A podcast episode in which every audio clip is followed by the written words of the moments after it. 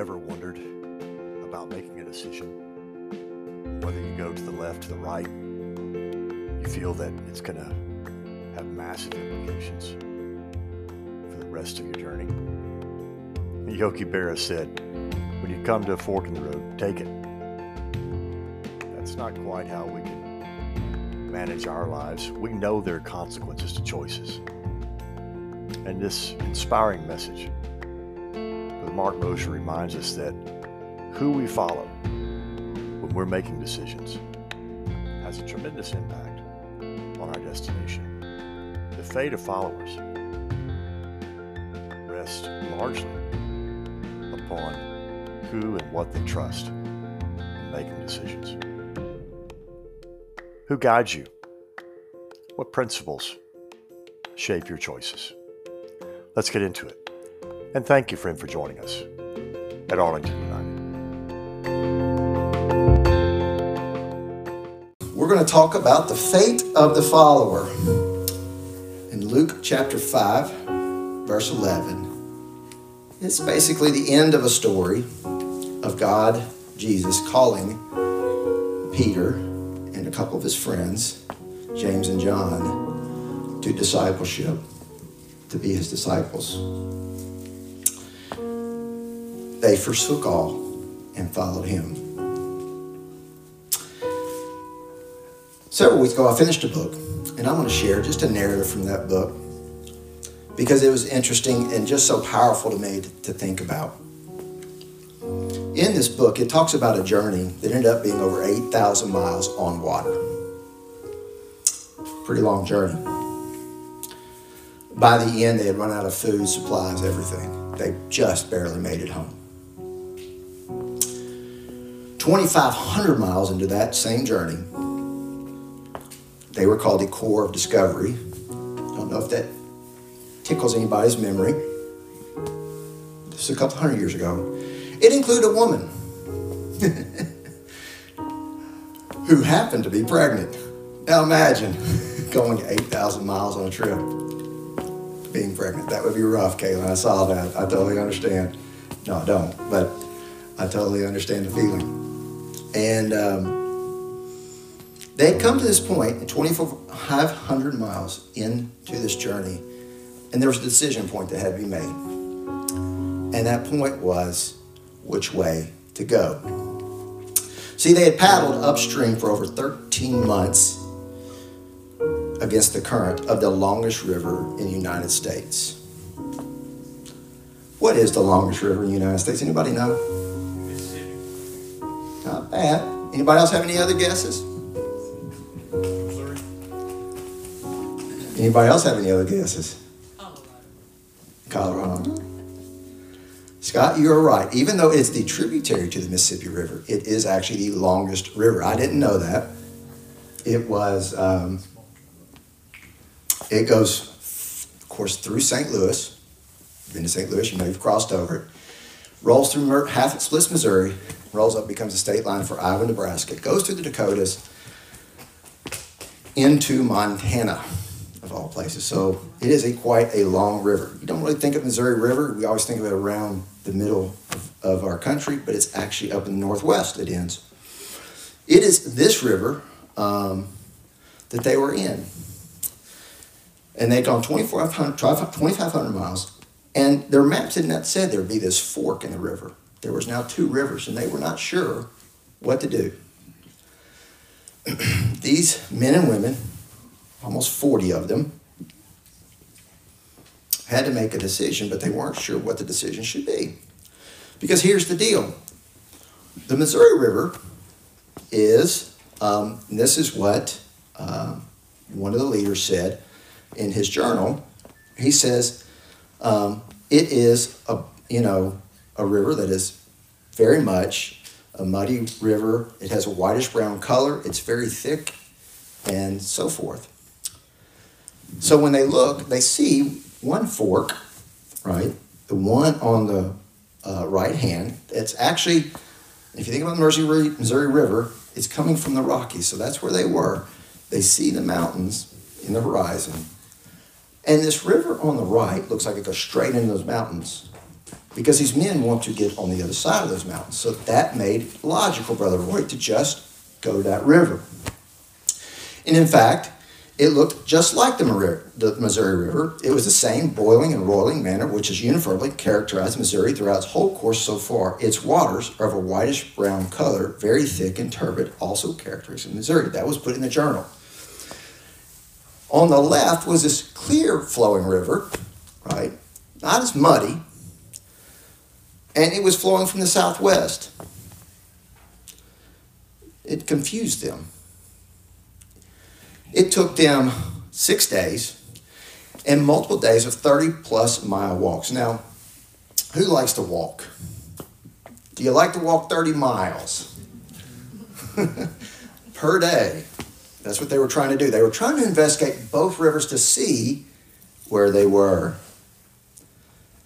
And, um, well, uh, they just couldn't figure out. There was no definite surety on either one of them what to do.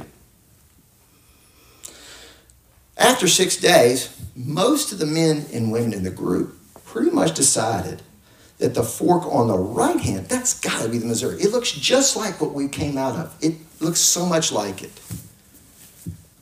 And only two people said, well, I think the left side is. Now, here's the challenge the two people were the leaders of this expedition. It's kind of tough now. Two against about 30 35, Brian. They're going against the, pop, the popular vote, right? But they're the leaders and they've got to make a hard decision, right? And the followers got an even harder decision. Because what happens if the leaders choose the path they haven't chosen? What do you do at that point? That, and it's going to decide their fate, right? They go the wrong way. It's late in the season. They don't have that many supplies. They may not make it to their destination. So today, I'm going to kind of ask you the same thing that they kind of had to ask themselves Who am I going to follow? And how am I going to follow? Because it decides my fate. In the Bible, that's one narrative. We're going to share a couple of biblical narratives, kind of talking about what not to follow and what to follow. I'm going to give you some examples of you know, some bad examples, you know. You know, occasionally you sometimes watch people, Brother Willie, and you watch, man, I'm not doing what they do, right? Somebody, you like on the road, you see somebody driving kind of wild. You know, yeah, I'm not doing that, you know. Um, so sometimes you, you learn by not watching other people and saying, I'm not doing that. And that's what we're going to learn right here. So we're going to talk about Eve. Our friend Eve right? Walking in the garden, working in the garden. And she is confronted, right, with a choice in the garden. That choice was to obey and to follow God or to listen to this serpent. We always visualize it sitting in a tree, Amory, right? Talking to her, saying, Hey, come here. You got to try this fruit. Candace, you're going to be just like God. Come on, you want to, you want that, don't you? You want to be a God, don't you? You want to be in control. And we know, right? she took a bite. Paul says that she was deceived by Satan's craftiness in the garden in 2 Corinthians chapter 11. In that same chapter, he warns us kind of what might have been part of the craftiness that he used on her. Because remember, Satan's original condition was Lucifer, right? He was an angel in heaven and got cast down. And so he had a little bit of this leftover ability to make himself look like an angel of light. And of course, we always think when we see an angel of light, that's got to be from God, right? Oh, whatever they say, it's got to be from God. but it's not always. Right. Remember, the Bible warns us that wolves can come in sheep's clothing. Ever heard the saying, don't judge a book by its cover? Some books look really good. They have great marketing. You go to read them, yeah, four pages in, you're done. Right? You might have been in one of those books.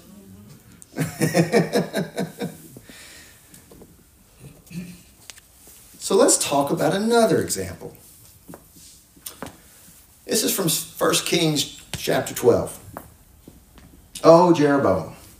Anybody know who Jeroboam was? Yeah, we don't quite remember him the same way we do like a Josiah or a David or Solomon, right?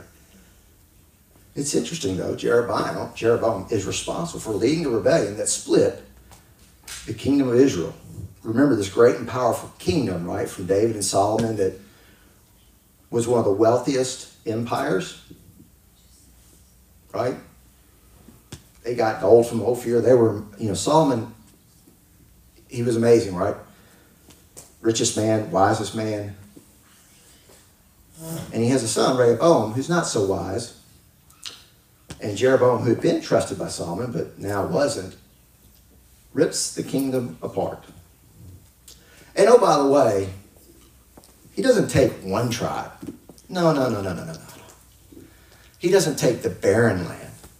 No, he takes 10 tribes and the land that's most fruitful and has the trade uh, highways in it. That's pretty cool.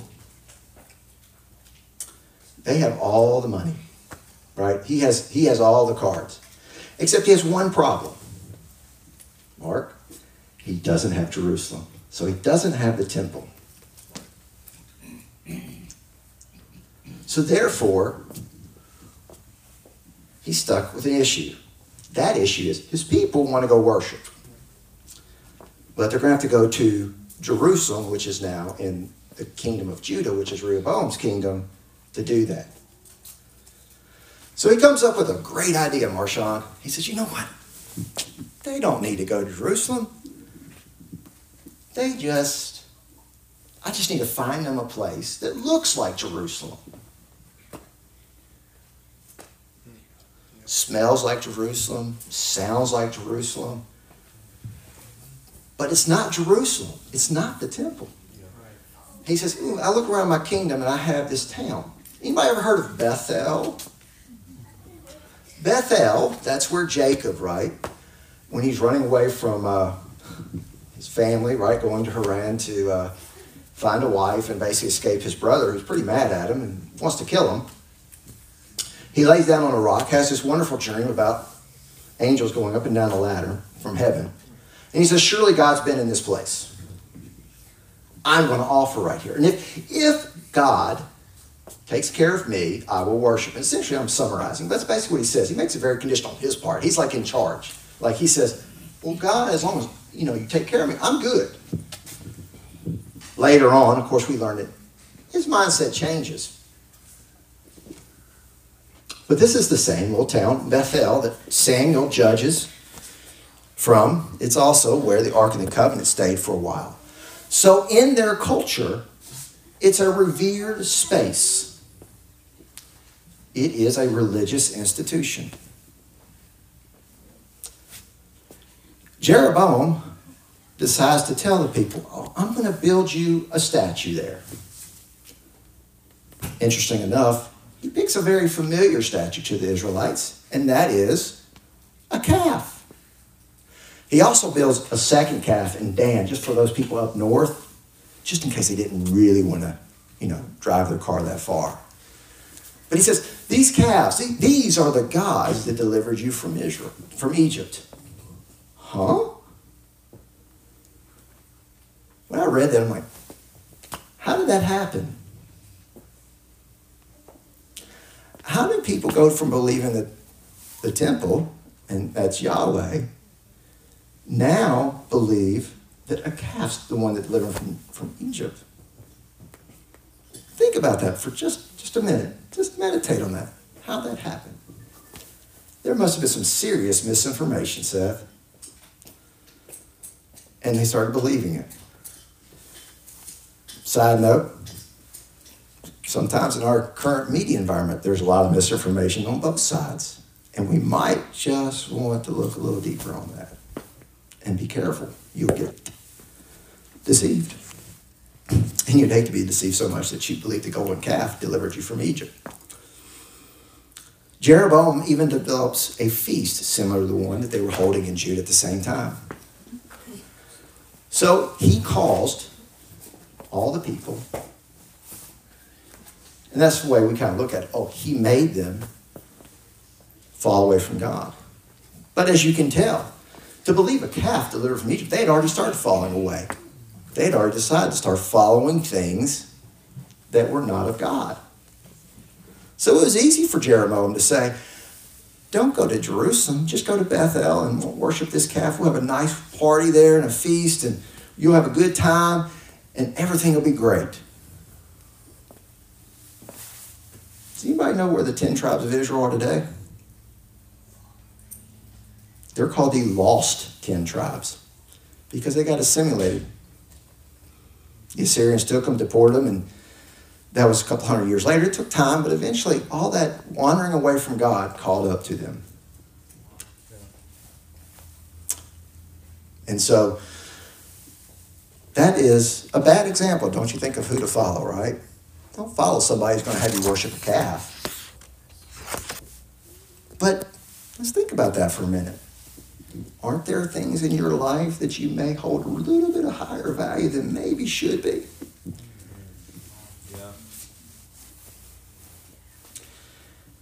Maybe it's your pride. Maybe it's your stubbornness. Maybe it's your emotions. Maybe it's your offense, being offended at. Maybe it's you want to say, I am who I am and I'm not changing for nobody, nowhere, no how. Now, God doesn't have to change, right? But everybody else, yeah, we got to change. Even after the new birth experience, we have to change. I have to change. I look in the mirror every day, Scott, and I said, boy, yeah, you got a lot of work to do, son. God, how in the world did you even want to save this? But he did. Isn't that awesome? You can look in the mirror and see how rotten you are. And sometimes we feel that way. Sometimes we feel pretty good. We look in the mirror and we're yeah, that looks nice. That looks good. I'm doing good today. Other days where we don't feel that way. And it's in those days where we trust God's grace to lift us up, right? So we have here the two bad examples, right? We have Jeroboam, we have Eve, unfortunately, both choosing to follow wayward paths. Tough. And you know the impact of both, right? you think your decisions don't have an impact on anybody else, even the ones we make when we think nobody's looking. I've got something I, I want to confess. In my fasting, the last couple weeks, and I hope you've been fasting, is there's some thoughts that I'm seeking control over so that I can be more sanctified and live more closely to my Savior. I don't want to waste energy on some negative or wayward thoughts. Does that make sense? That's hard though. I don't know about you, but my brain goes 110 miles per hour in 14 different ways on a bad day. And my family will tell you that. I'm terrible about, you know, trying to pay attention to somebody, my eyes going here, my eyes going there, my eyes going everywhere. Because my mind's just going, going, going. And yet that is what we deal with. And we have to control some of those wasted energy of thoughts, right? So let's talk about good examples, right? Let's talk about some fun, right? Peter, our friend Peter, right, who preached on the day of Pentecost, who says, who stood up and said, Repent and be baptized, every one of you, in the name of Jesus Christ. The one who spoke to Gentiles. Most of us in here probably don't have Jewish blood, so we're the Gentiles and he's the one that had the dream. And God says, Yeah, when you said, and this is for all, I didn't mean just all the Jews and all the nations. I meant, I meant those folks in Mexico. I meant those folks in Czechoslovakia. I meant those folks in India. I meant those folks in England, those folks in America that you don't even know about yet. It's pretty cool. Pretty cool. We see Peter, he's a fisherman by trade, and we see that he, in Luke chapter 5, has worked all night. So if he's worked, he's not slept. So in the morning, they haven't caught anything, Martine. No, no, no fish caught, none. Long night, right? Working hard on a boat. And they're stuck here, cleaning their nets, being frustrated, tired, and exhausted. And all of a sudden, somebody they knew and they respected walks up and says, um, I'm teaching. I need you to take me out a little, a little way so I can teach everybody. Anybody who know who that friend was? That was Jesus. Our friend Jesus. Jesus tells this tired man, say, hey, I need you. I know you're tired, but I, I need to take your boat and go out a little ways.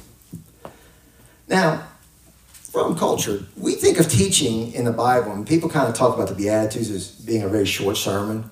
But think about it, usually those those speeches they taught were a little bit longer than 15, 20 minutes, 30 minutes, 40 minutes, hour. So being up all night, knowing that Jesus has been teaching, but is going to continue to teach, and of course we know Jesus got plenty to teach on, right? He doesn't run out of material. I mean, he is the Word of God. Come on, he can do it all. He's out on the boat teaching, and all of a sudden he turns to P- Peter, who's Peter's like, oh, you're finally done teaching. Good. I'm ready to go back home. And that mattress is looking so great right now. But he doesn't tell Peter to go back in. He says, go the other way. Go to the deep end of this lake. What? Don't you see how tired I am? Don't you see? I, I didn't catch anything. Why are we going to go try to catch any more fish? There's nothing out there, God. And he tells God this. He says, We fished all night. We didn't catch anything. But a key word comes.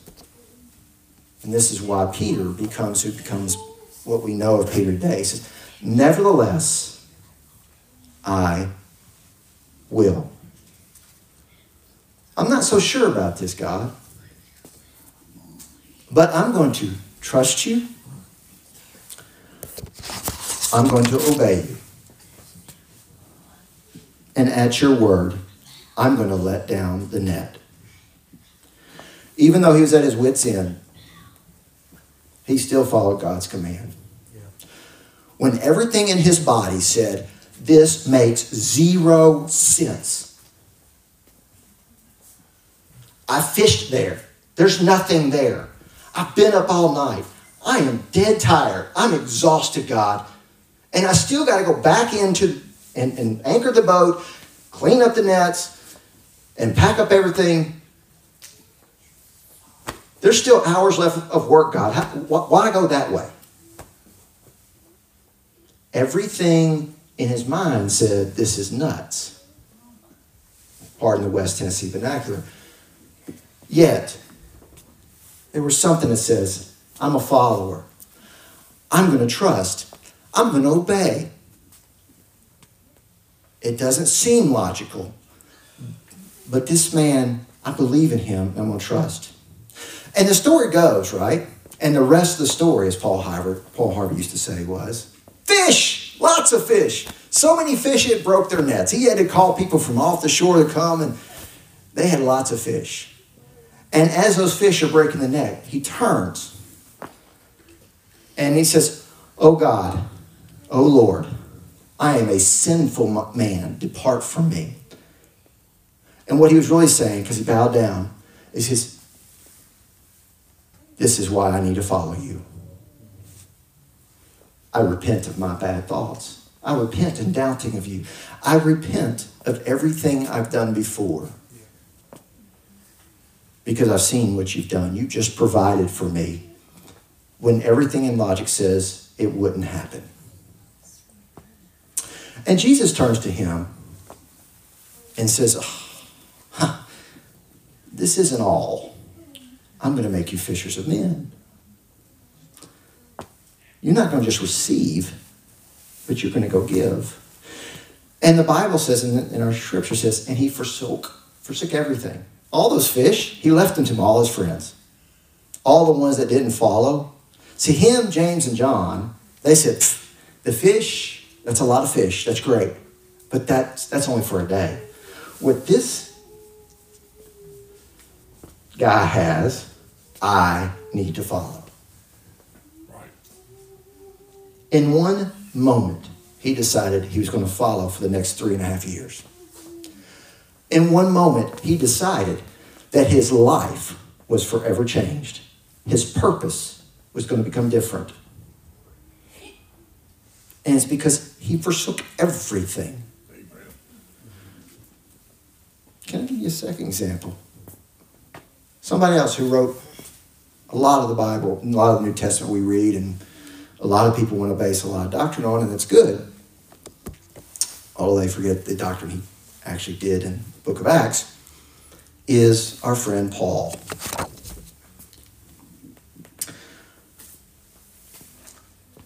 Paul, what do y'all know about old Paul? Anybody have a couple of just quick facts about old Paul?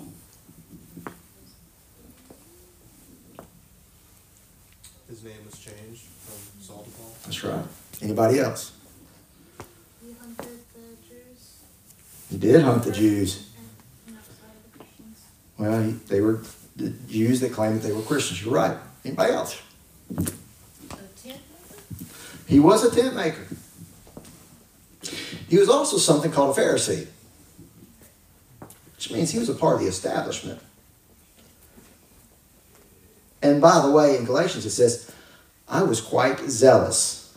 I was above my peers in being a Pharisee. In the book of Acts, he testifies that he chased and killed people. He also would torture them enough that they would blaspheme. He took Christians, and between obviously his intellect and his cruelty, he would cause them to blaspheme. That's tough. That's a bad dude. And the Pharisees were so confident with him, they said, you know what? You're doing a great job in Jerusalem, but man, they're, they're spreading, they're still going everywhere. I want you to go to Syria. Damascus is in Syria. The, the road to Damascus is going north to Syria. That means he's going into the Gentile land because they keep going away from Jerusalem. So he's chasing them. And on the road to Damascus, what happened? He met God. He met God. When you meet God, eh, it's going to change you. Of course, some people say, well, of course, if I meet God, I would never turn away. I would always do the right thing. Lots of people met God. And lots of people walk by his cross and says, heal thyself. Right? Lots of disciples fell away, the Bible says. So lots of people met God, and it didn't really change them, at least not for the better, at least not permanently. But our friend Paul, in his conversation with God, asked a very important question that we have to ask today and every day. It is this, Josh What shall I do, Lord? What shall I do? You're giving me this moment with you, God, and you've called me out. You've challenged me. So, my question to you, God, is okay, I'm going to be humble and obedient. And we'll say, What shall I do? Which means, right, I will do whatever you ask, God. Whenever you ask, however you want me to do it. Right? Now, the, the challenge for all of us in this room, right, is we like things on our conditions.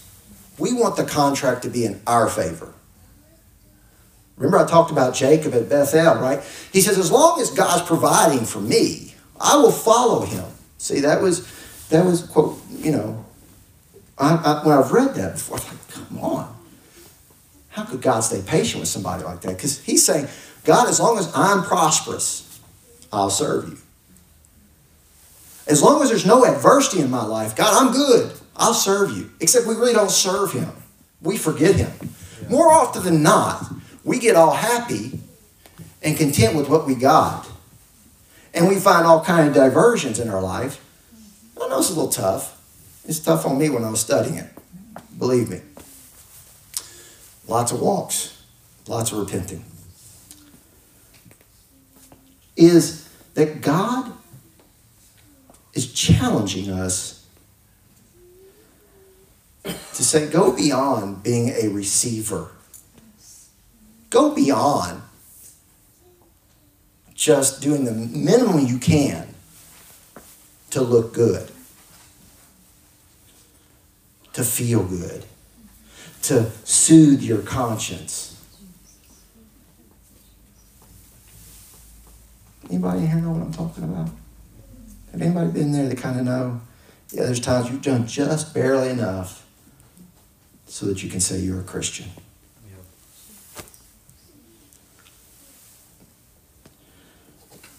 You know, we're going to take communion shortly. I'm going to ask Brother Brian and Brother Scott if they would, they would do that, and I'll give you the signal in a few minutes. And you know, communion is one of those things where it's a self examination of who you are. And I'll be honest, that can be tough. Because if you're really honest, right? Andy Stanley says when you ask a question to yourself, ask the question at the end of it, say, really? Because sometimes we like to lie to ourselves. We say, oh, I've been good today.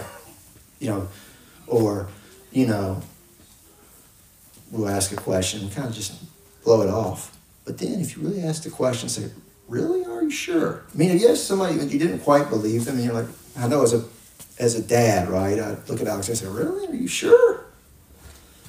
I don't know about that. And then you get the honest answer, right? And today, God is going to, in this communion, He's going to ask you, where are you really? Are you at the point where you can say, nevertheless, at thy will, right? The Lord's Prayer, everybody likes to pray that, right? Thy will be done.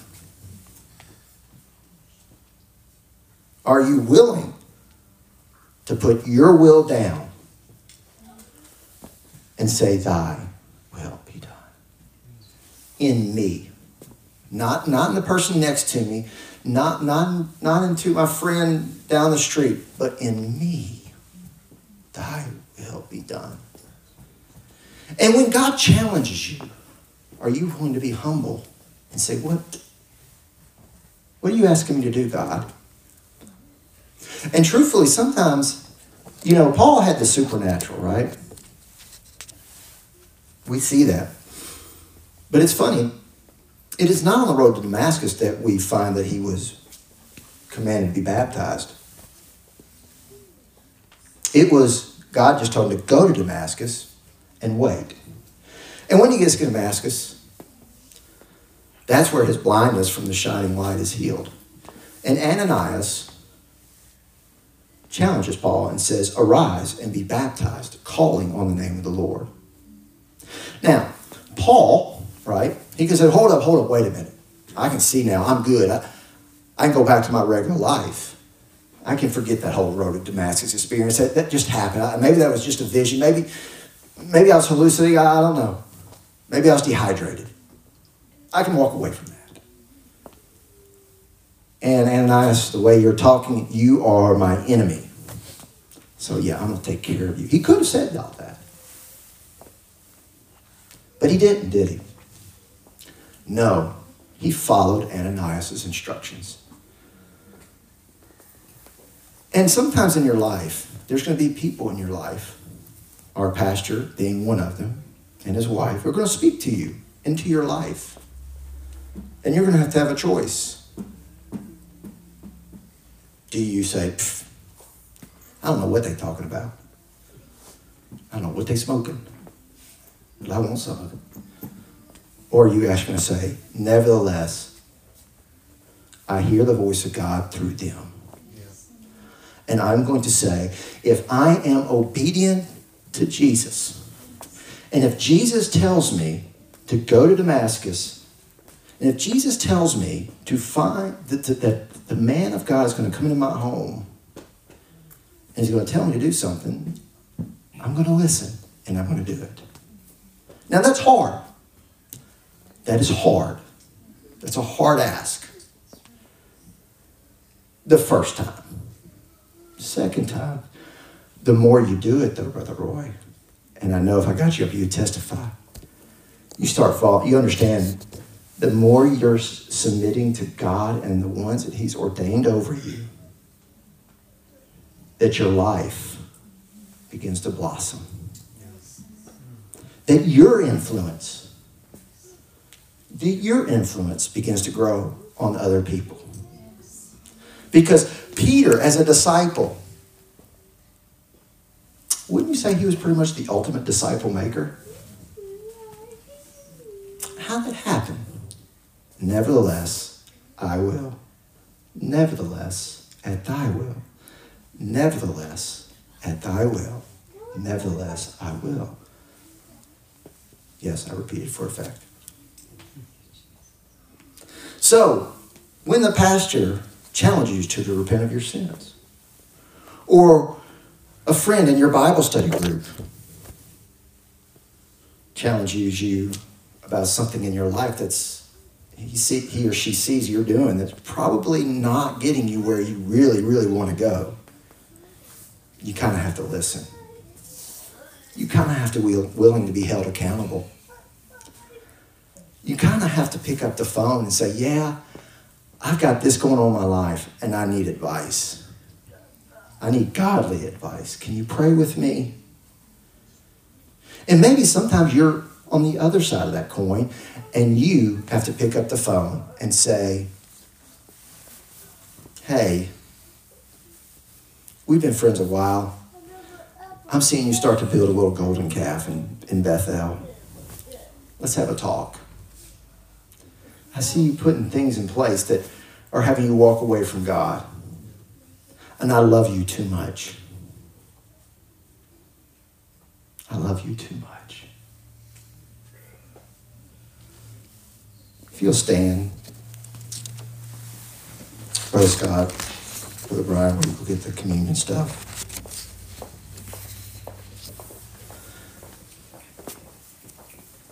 See, there's some questions that we have to ask ourselves when we think about this communion. Am I willing, at your word, God, to repent of my sins? Am I willing to be baptized in your name? It's the only formula that was actually used in the New Testament. Lord, am I willing to be open to receiving the Holy Spirit? Am I willing to be in a Bible study? Even if that means I have to be the one to ask. Am I willing to pray for my church family? Am I willing to pray for my community? Am I willing to see God's kingdom expand? Am I willing to allow myself to be free in my worship and praise? Yeah, sometimes the first time you start raising your hands, a little uncomfortable, but it'll get better. And you'll realize it's pretty awesome. Maybe you ask God, What shall I do? And He is asking you to be a giver.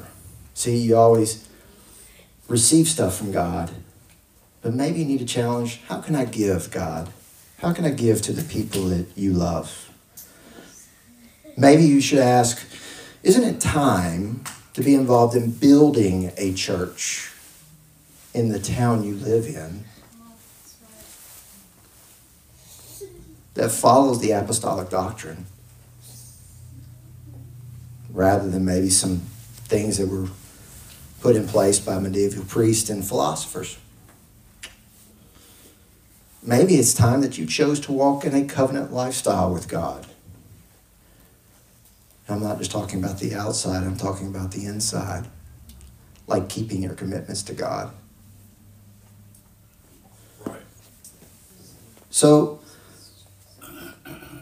rather than commit stuff to men, commit stuff to God. And you know, as Peter chose to leave everything behind as you come and take this communion, and you think about those two questions, and if you answer in the affirmative, God, if you're going to answer affirmative to what God is drawing you to, leave your past mistakes. Can I tell you? When you walk with God, your past doesn't matter. Your failures, they mean nothing once you're forgiven of your sins. When you're washed in His blood, everything, don't look back. Look forward. You know, Leave the old traditions behind. You don't even know why you do them anyway.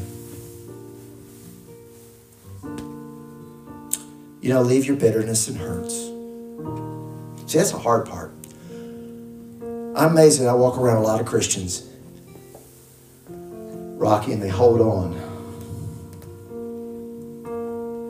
to certain emotions, certain things, and they become easily offended over and over and over because they just refuse to understand that God so loved the world. So he forgives you of your sins. Can't you forgive other people of theirs? See, if God looks past your failures, if he looks past my failures, can we not look past everybody else's?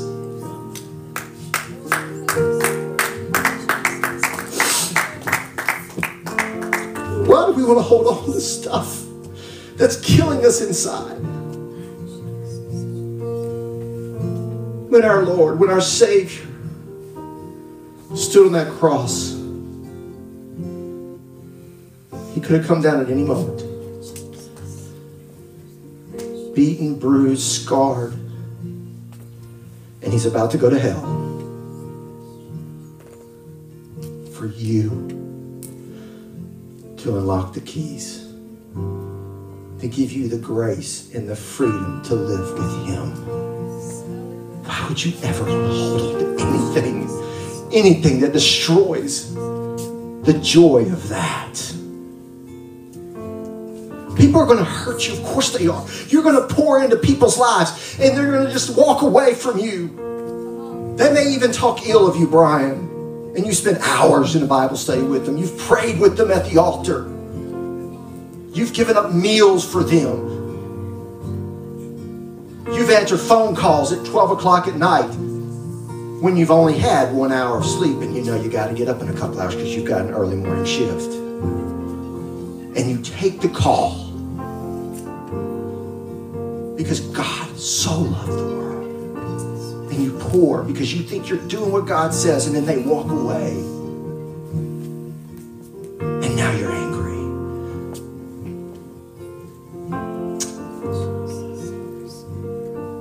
Maybe there's things in your maybe there's churches that hurt you. Maybe maybe you've worked in a church and you know you've poured into that church.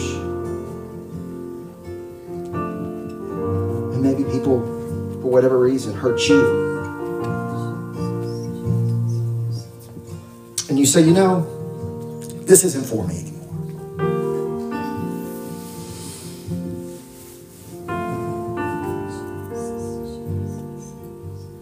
really,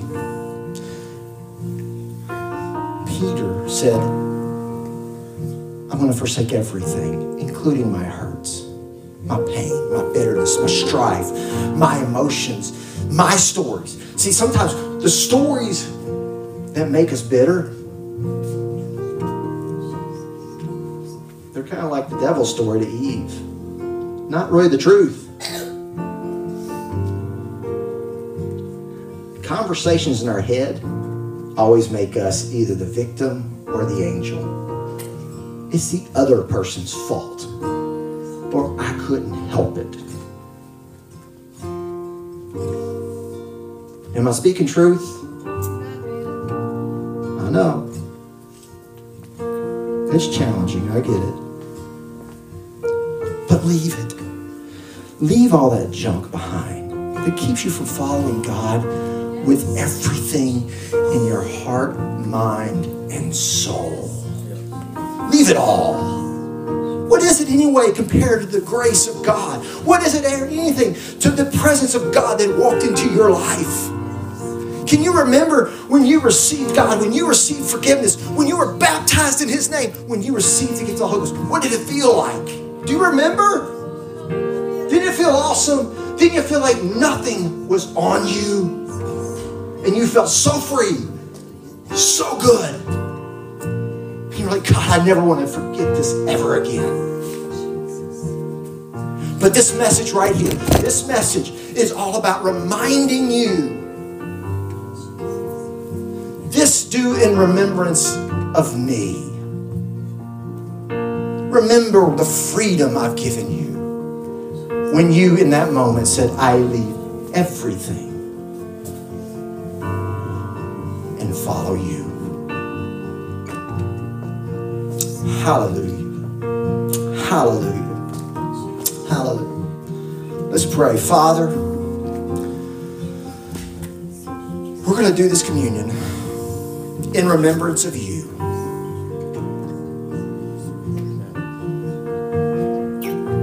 And we're going to ask these questions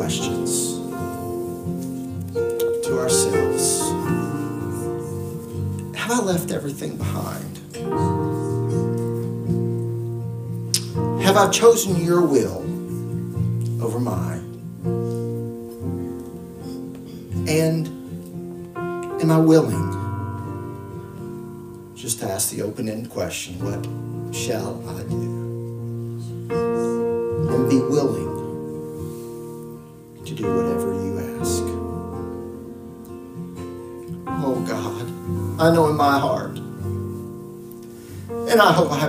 Across as arrogant or knowing it all because I know in my heart, Lord, that I stand here, Lord, open, saying, I, I struggle with these. I struggle sometimes, God, with my motivations. I struggle sometimes with being cynical and being selfish, God. I, God, I know my heart is nowhere close to being perfect. That I have told myself stories to justify the way I feel, the way I want to act. I've told those stories saying I'm the victim. That I've done nothing wrong. I've been self righteous. I have forgotten who you are and what you mean to me. I have chosen, God, to build idols in sacred spaces.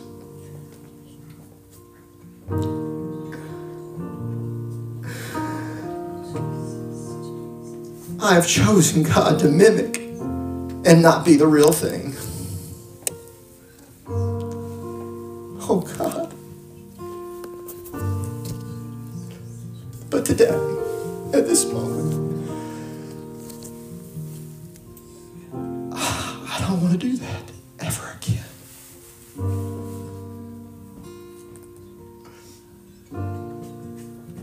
I want to be always at your disposal, always to serve you, serve your people, your community, your kingdom, God, wherever it leads me.